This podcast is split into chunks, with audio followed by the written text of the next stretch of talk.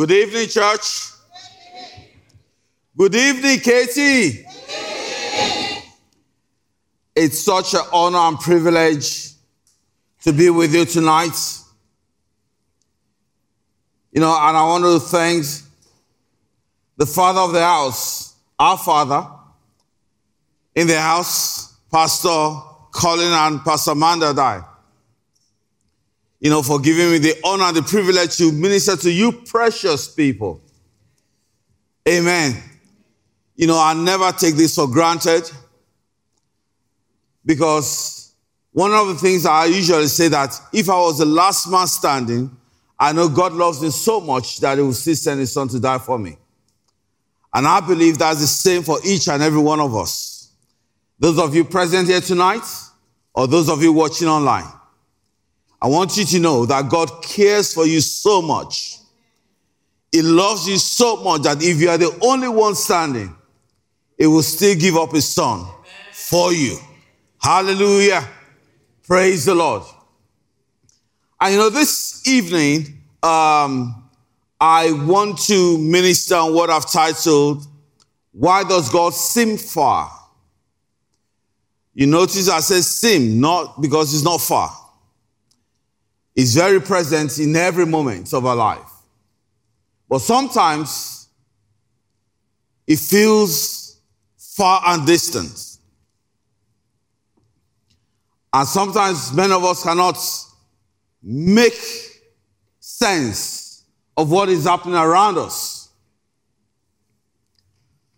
And tonight I'm going to identify some of the reasons why that is and what we need to do about it.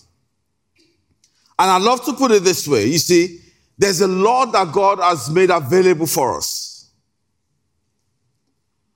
But like everything in life, if you don't receive and appreciate it, you won't experience the value of what it presents to you. Let me use a contemporary example.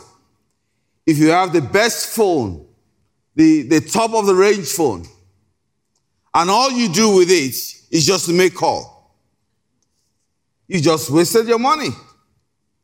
Because the real reason why you pay so much for that phone is not just the brand of the phone, but the feature, the things you can do with it. But if you never learn or appreciate the feature it has, you never experience that value that is in your hands. And the same thing with God. There's so much He has made available to us.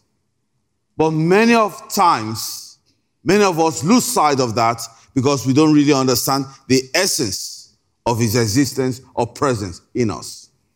I'd like you to turn your Bible with me to Psalm 24.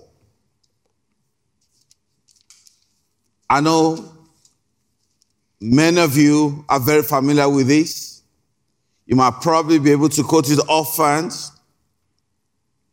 And I'm just going to read from verse 1 to 5. But my emphasis is going to be on verse 1, then 3 to 5. It reads, it says, The earth is of the Lord's, and all its fullness the Lord and those who dwell therein. For he has founded it upon the seas and established it upon the waters. Who may ascend into the hill of the Lord, or who may stand in his holy place? He who has a clean, who has clean hands and a pure heart, who has not lifted up his soul to an idol, nor, nor sworn deceitfully he shall receive blessing from the Lord and righteousness from the God of his salvation. You see, the verse 1 is so key to experience the verse 5. And what am I saying? He says, The earth is of the Lord and his fullness and everything that is within. In other words, you and I, we are of the Lord. We are the creation of the Lord. Everything on earth is His creation. And guess what? Everything has a purpose. I know in this generation, we focus so much on the creation and forget about the creator.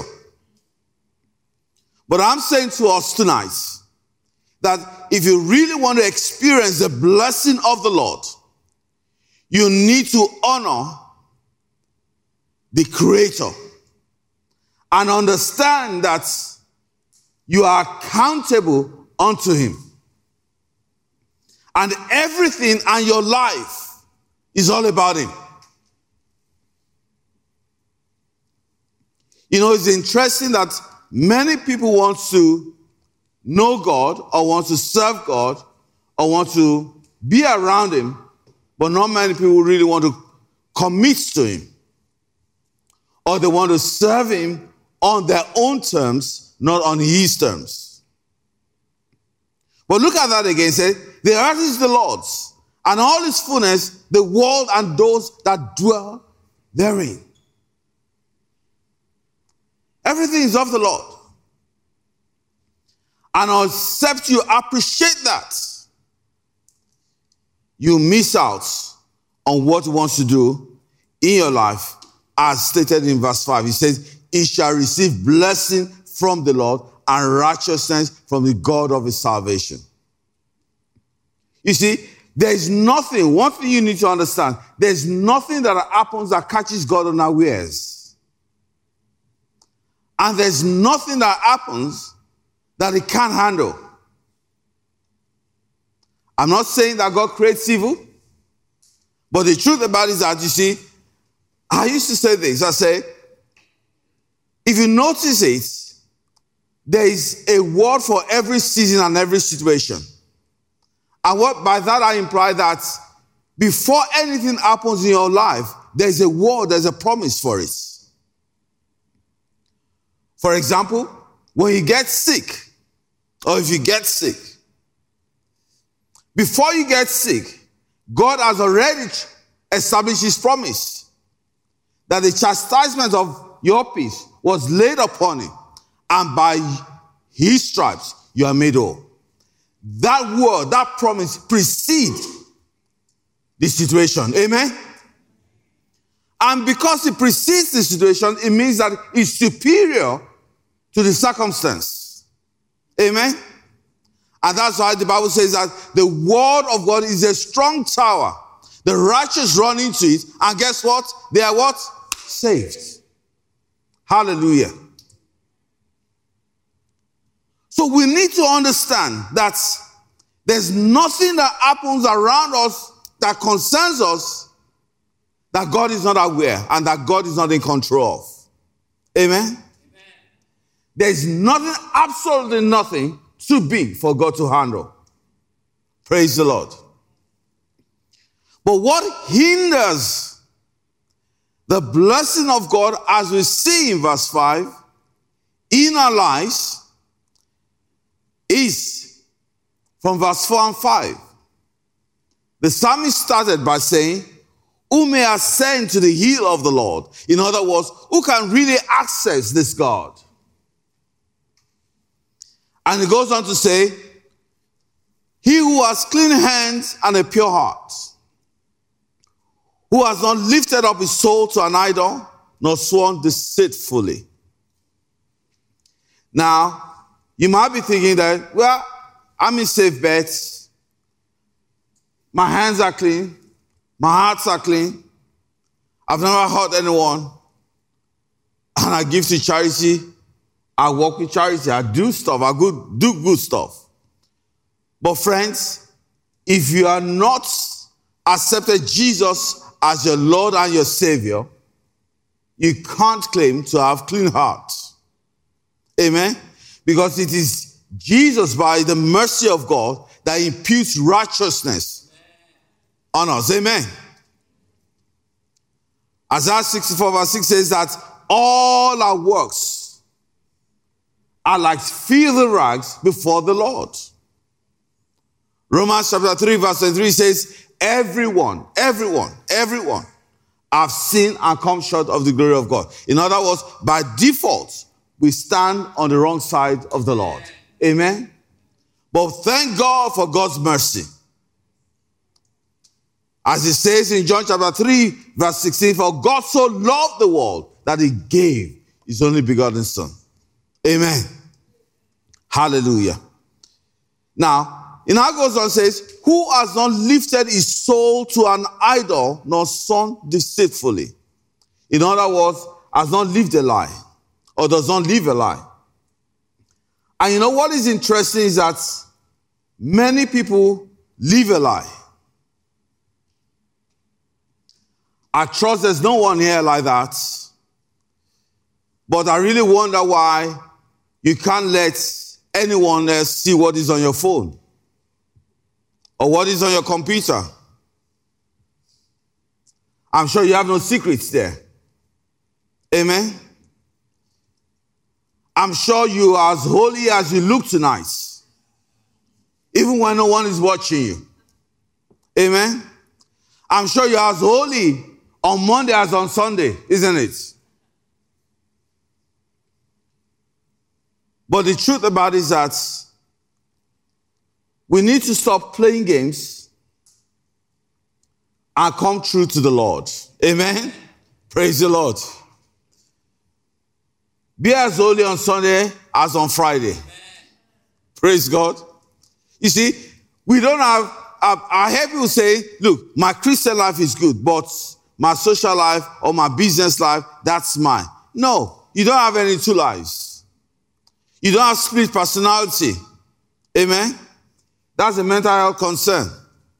Praise the Lord. You have just one life, and that one life is accountable unto the Lord. Be social, be business, be career, be it ministry, be it church, is unto the Lord. Praise the Lord. And what I realize is that Many people live a lie because there's something they're masking. And because of what they're masking, they also set up an idol in their lives. Now, if you're from Latin America or Africa, you probably say, well, I don't have any idol in my life. I don't have any crib, um, mold image or whatever, you know.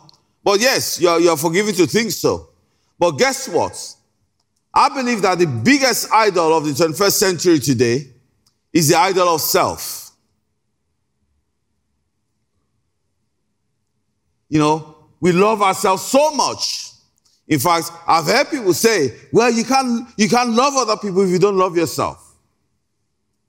But I've come to tell you that if you really want to love yourself or you want to love other people, love God first. Amen. He said, Love the Lord your God. Just say, I give you these two commandments, a new commandment. Number one, love the Lord your God with all your heart, with all that concerns you. Amen. And the second one, love your neighbors as yourself. Praise the Lord. It is the love of God in our heart that helps us to love one another. Doing, putting all the filters of Instagram on your picture and self love and everything won't make you even love yourself. I guarantee you, it probably makes you hate yourself better. Because you will always see what is wrong. So instead of you to be filled with thanksgiving, you'll be filled with complaints. Hallelujah. So, what is idolatry? Idolatry is anything that you exalt above God. Anything. Some of us, as simple as it is, could be a phone. Anything that defines your life, anything that impacts and influences your life, is an idol. Anything that shapes it is an idol. Anything that you can't do without is an idol. And this could be anything. Anything. You see, when I was doing um, a research on this message, I noticed that the Greeks have these three common gods the god of beauty, the goddess of beauty, the goddess of fertility and health, and wealth, and the God of craftsmanship. Surprise, surprise, that the beauty industry is such a huge industry, even in our nation. Everybody wants to look beautiful. There's nothing wrong with looking beautiful. But the question is, how much value do you place on it? I'm almost going, I'm almost feeling to say, by the show of hands, how many people spend more time in God's presence today before coming to church than spending on their appearance? But I won't ask you to show your hands. Don't worry. But you know the answer. You know what comes first. Do I look good or do I see him?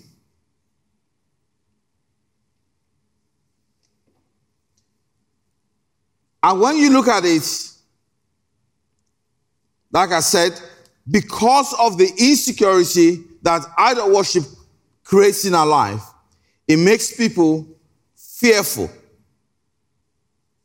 It makes people afraid.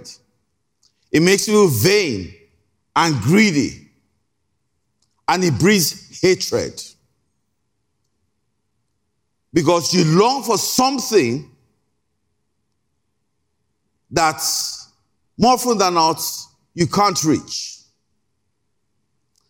And you let that thing becomes the focus of your life. You know, like many of you, I do watch TV as well. And oftentimes, or sometimes, I watch X Factor. And one of the things that make me cringe, I think, is kind of a script that they all have. You know, they come to stage and say, Oh, this is my life. Without this, you know, more or less I can't exist and everything. And they all say that. And I look at that and said, So you put your life into the hands of four mortals like you to define who you are, what you are. And you say, This is my life. And without this, I can't be anything.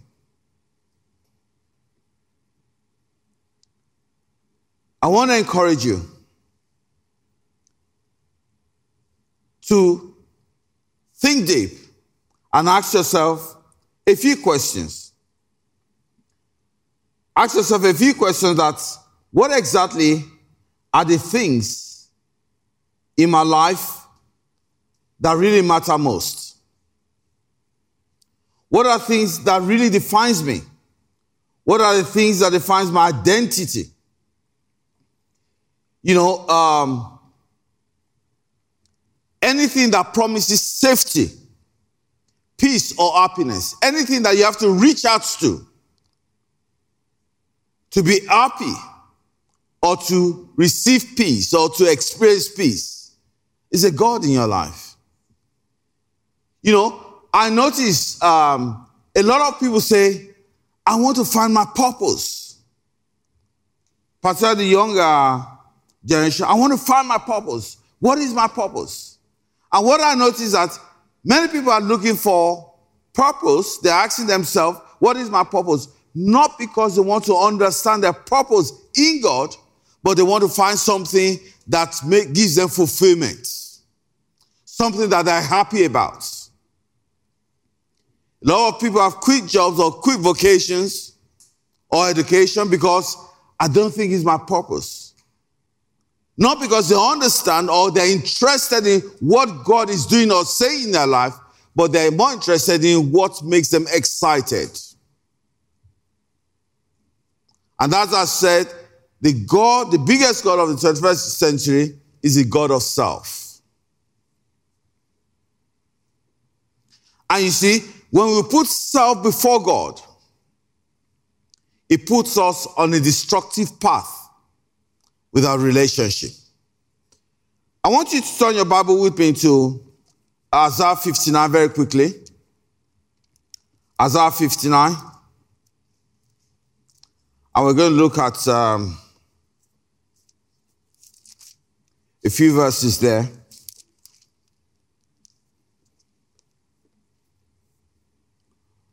Why does God seem far? He's not far, he's near. But sometimes I experience from verse 1, Isaiah 59, it said, Behold, the Lord's hand is not shortened. Amen. Amen. In other words, it's not far. That he cannot save, nor his hair heavy that he cannot hear. He said, But your iniquities, that these sins, have separated you from your God, and your sins have hidden his face from you. You notice that he says, Your sins have hidden his face from you. It's not that he hid his face from us. But what we do, what we put in our life, is what hides his face from us. Amen. And I love to give an illustration that look, God is here, and He's there all the time. We're the ones that just go up and down. When you are there with Him, you can connect. When you wave off, God, where are you? Where are you? When you come back and align, you meet up with Him. And that's what I'm saying to us tonight. Let's realign. Amen. Amen? Let's take out the, the idol of self. Let's get rid of our idols. Amen. What are the things in your life that really, really defines you. You know them. Look, don't just mask it with scriptures. Deep down, you know those things. Look at verse 3. It says, For your hands have defiled with blood, and your fingers with iniquity, your lips have spoken lies, your tongue has mortal perversity. Turn with me to Proverbs chapter 1. Proverbs chapter 1. Why does God seem far? It's not far. It may look like that, but it says it is our iniquity that hides his face from us. And my prayer tonight is that you will indeed submit and entrust all before him tonight in the name of Jesus. Let's read from verse 20. Proverbs chapter 1, verse 20. It reads, it says, Wisdom calls aloud outside. She raises her voice in the open squares. She cries out in the chief concourse at the opening of the gates in the city. She speaks her words. How long, you simple ones, Will you love simplicity? For scorners delight in their scorning, and fools hate knowledge. Turn at my rebuke. I'm sure there's no, you see, um, what we, there are two categories of foolishness that the Bible explicitly describes. A fool is someone that does not acknowledge God, and a fool is someone that does not like knowledge. Amen. Then uh, verse 23 says, Turn at my rebuke. Surely I'll pour out my spirit on you. I will make my words known to you. Turn at my rebuke, and I'll pour out my spirit on you. You see, God is not far. And He really wants to engage us, He wants to pour out His blessings upon us. But the reality is that many times we lose sight of His purposes in our life. You know, we fail to acknowledge that 24, um, um, Psalm 24, verse 1. We fail to acknowledge that He is the one that creates everything and for His purpose. Verse 24 says, Because I called and you refuse, because I call and you refuse. I stretch out my hand and no one regarded. You know, it's so funny during the pandemic that a lot of people who whose faith were not secure in Christ began to ask, Where is God? And the question I ask is that have you got a relationship with this God that you are crying about? If God exists, how come He allowed the pandemic? You will know if you have a relationship with Christ that all things work together for good for those that are called according to His purposes. You know, and the way God works His things, it might not be comfortable for us. It might not be so exciting for us. You just take example of Abraham. When God called him out of his comfort zone and said, I'm going to lead you to a country, a land which you do not know. God who saw the end from the beginning it's clear what he's going to do in his life. But you know, like Abraham, we also suffer that predicaments because we can't see the end that God has seen. And God is saying, just move forward. Take one step. You take one step. And God, what next? I can't see anything from me. Take another step, okay? You take another step and you take another step. And but God, yes, I've taken 10 steps, still nothing has happened. God said, keep on, take another step. Take another because it's leading you somewhere. Amen. Hallelujah. And you can guarantee that where it's leading you is a place of good. Praise the Lord. Because he said he has a thought concerning us, a thought which is of good and not of evil. Amen. And before we were formed in our mother's womb, he knew us. So you are not an accident, neither am I an accident. There's a purpose, there's a reason why you are here now. And I strongly believe that, you know, thank God for the time of, um, of the pandemic, you know, but thank God that we survived this. But what is interesting is that I don't think that those of us that survived it were necessarily better than those that didn't survive it, but the grace of God because He has a purpose for us. Amen. He still has time for you and me. He still has work for you and me to do. That's why we're still around. Praise the Lord. Verse 25 says, Because you disdain all my counsel and would have none of my rebuke. Look at verse 26. He said, I will also laugh at your calamity. I will mock when your terror comes. So, what am I saying? God answers prayer, but it doesn't answer all prayers. In fact, it says, the prayers of the sacrifice of the wicked is an abomination to me. So, what I'm saying to us is that Prayer or sacrifice does not replace obedience to God.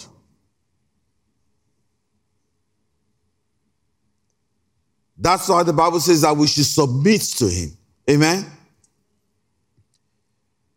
Then verse 27 says, When terror comes like a storm, and your destruction comes like a whirlwind, when distress and anguish come upon you, then they will call to me, They'll call on me, but I will not answer.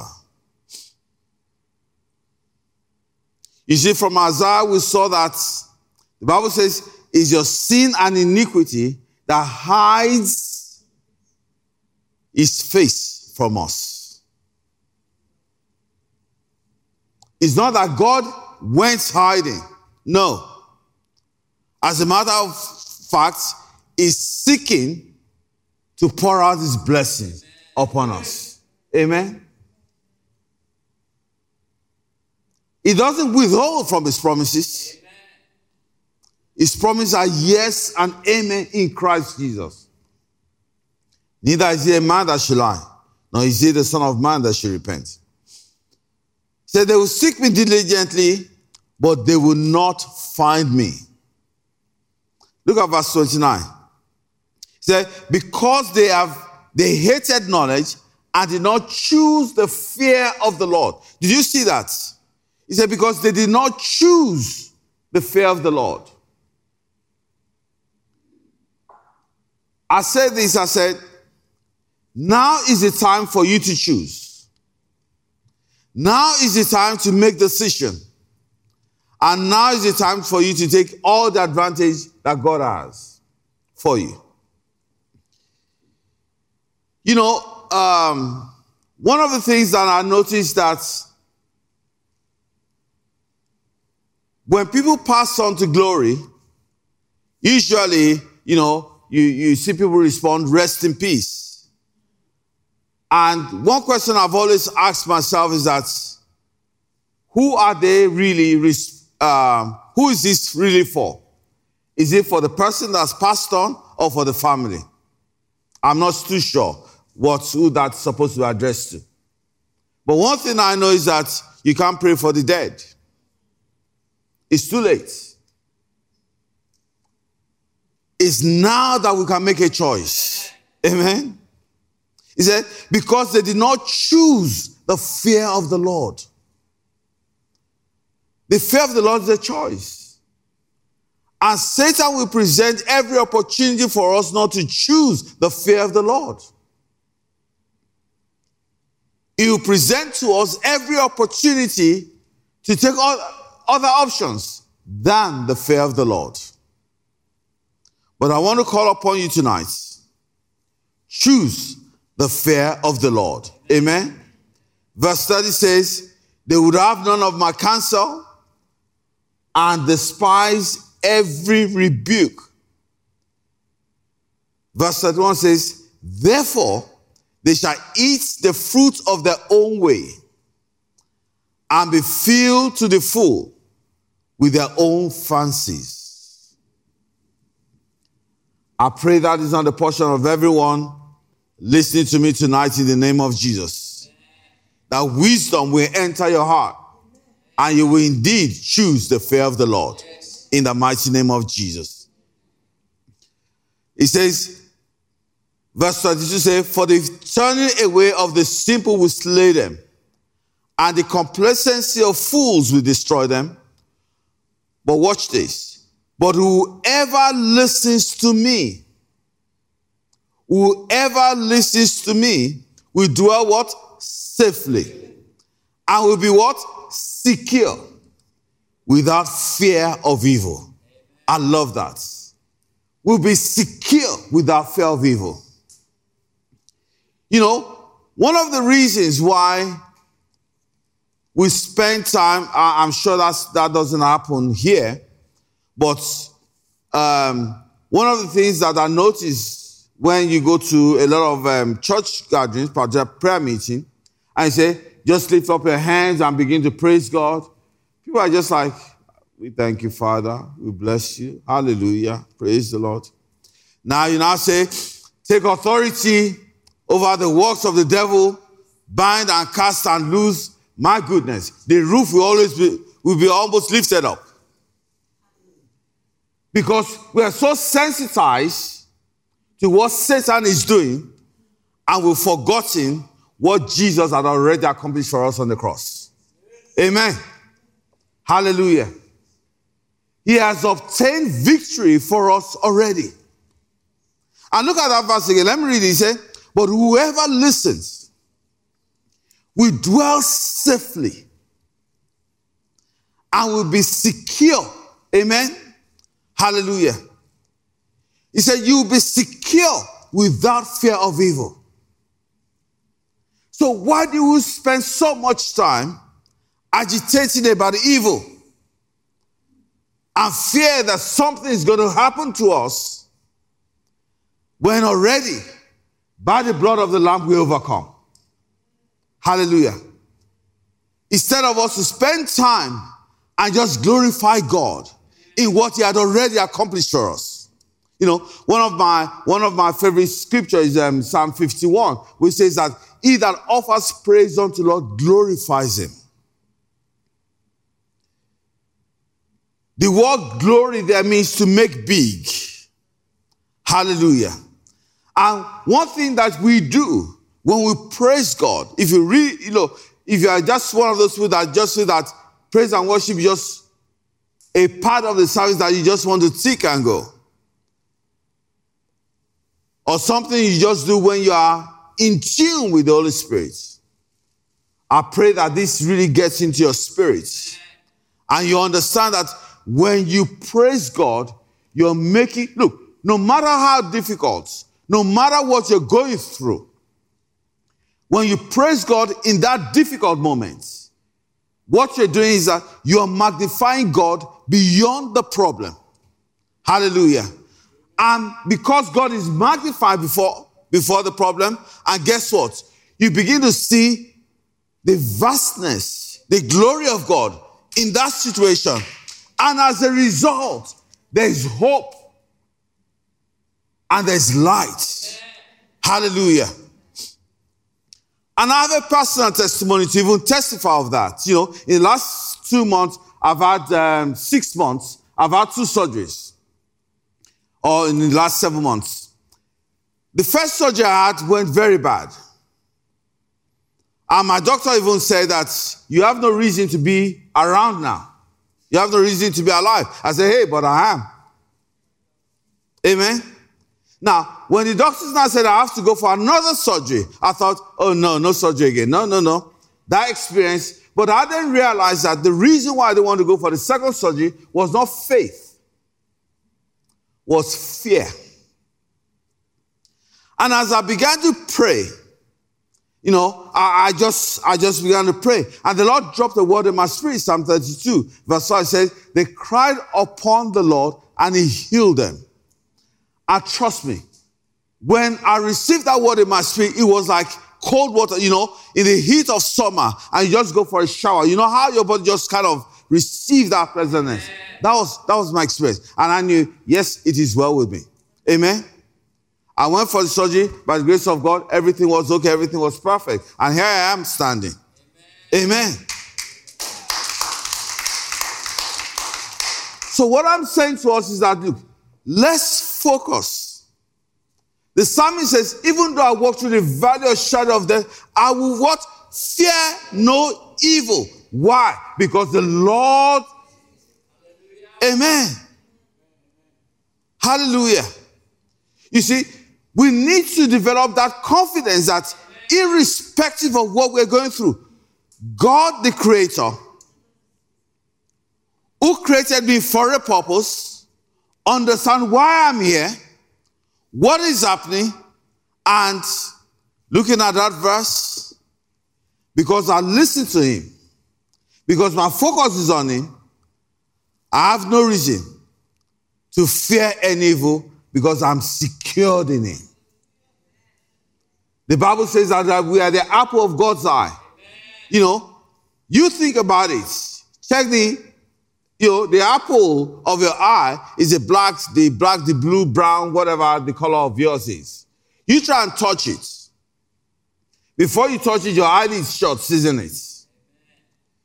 You know that when you submit to God, you are right in the middle of his protection. Amen. Nothing can touch you without touching him.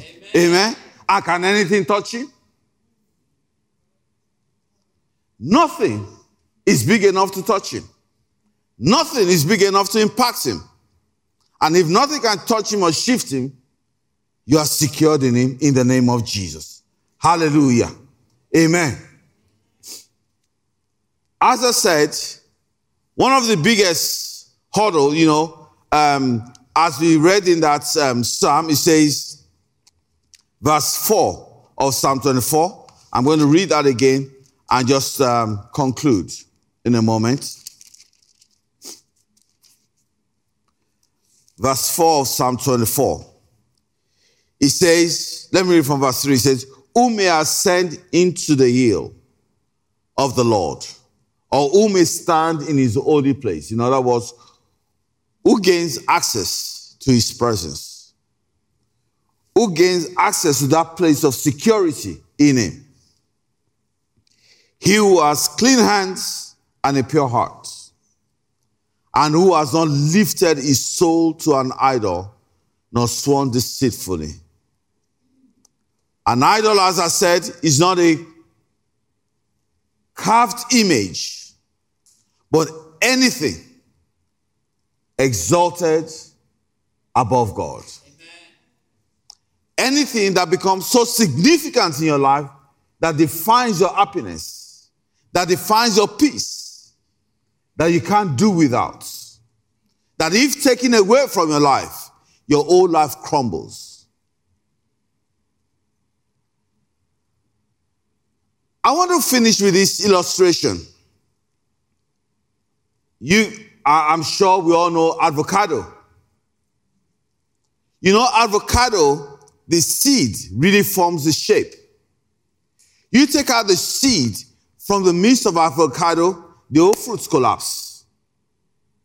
But what is interesting is that the seed is also what gives birth to the fruits. That seed, I liken it to God being in the center of that avocado like us. Is the very center of the essence of our existence. You take it out, the whole life collapse.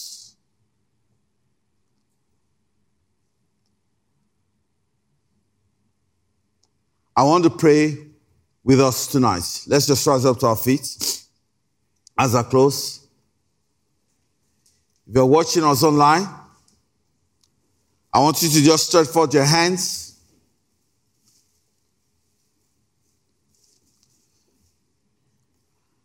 Our Father and our God, I thank you for your word that has gone forth tonight. And I pray that this word will not return to you empty handed but we accomplish the very purpose to which you send forth. I pray that, Lord, in the name of Jesus, that everyone under the sound of my breath tonight, that, Lord, they will lay down every idol that have they've set up in their lives unto you. I thank you, Lord, because your word says that, Lord, you exalt the humble. As we humble ourselves before you tonight and lay down everything and anything that we exalt beyond you, we acknowledge your Lordship in our lives in the name of Jesus. And I pray that as many that do not know you as Lord and personal Savior, or anyone that may be struggling in releasing the idols of their altars. Father, I pray that, Lord, every altar exalted above your name be crumbled tonight in the name of Jesus. And I pray that, Lord God Almighty, that your name that is exalted above every other name will be exalted in the lives of each and everyone under the sound of my breath tonight in the name of Jesus. Father, I thank you, Lord, for your saving grace. And I thank you, Lord, that as many that do not know you as Lord and Savior, that Lord God, their hearts will be open yes. and receptive to receive you tonight in the name of Jesus. Amen. I thank you, Lord Almighty, for your peace and your love upon your people in Jesus' precious name. Amen. Hallelujah. That's it.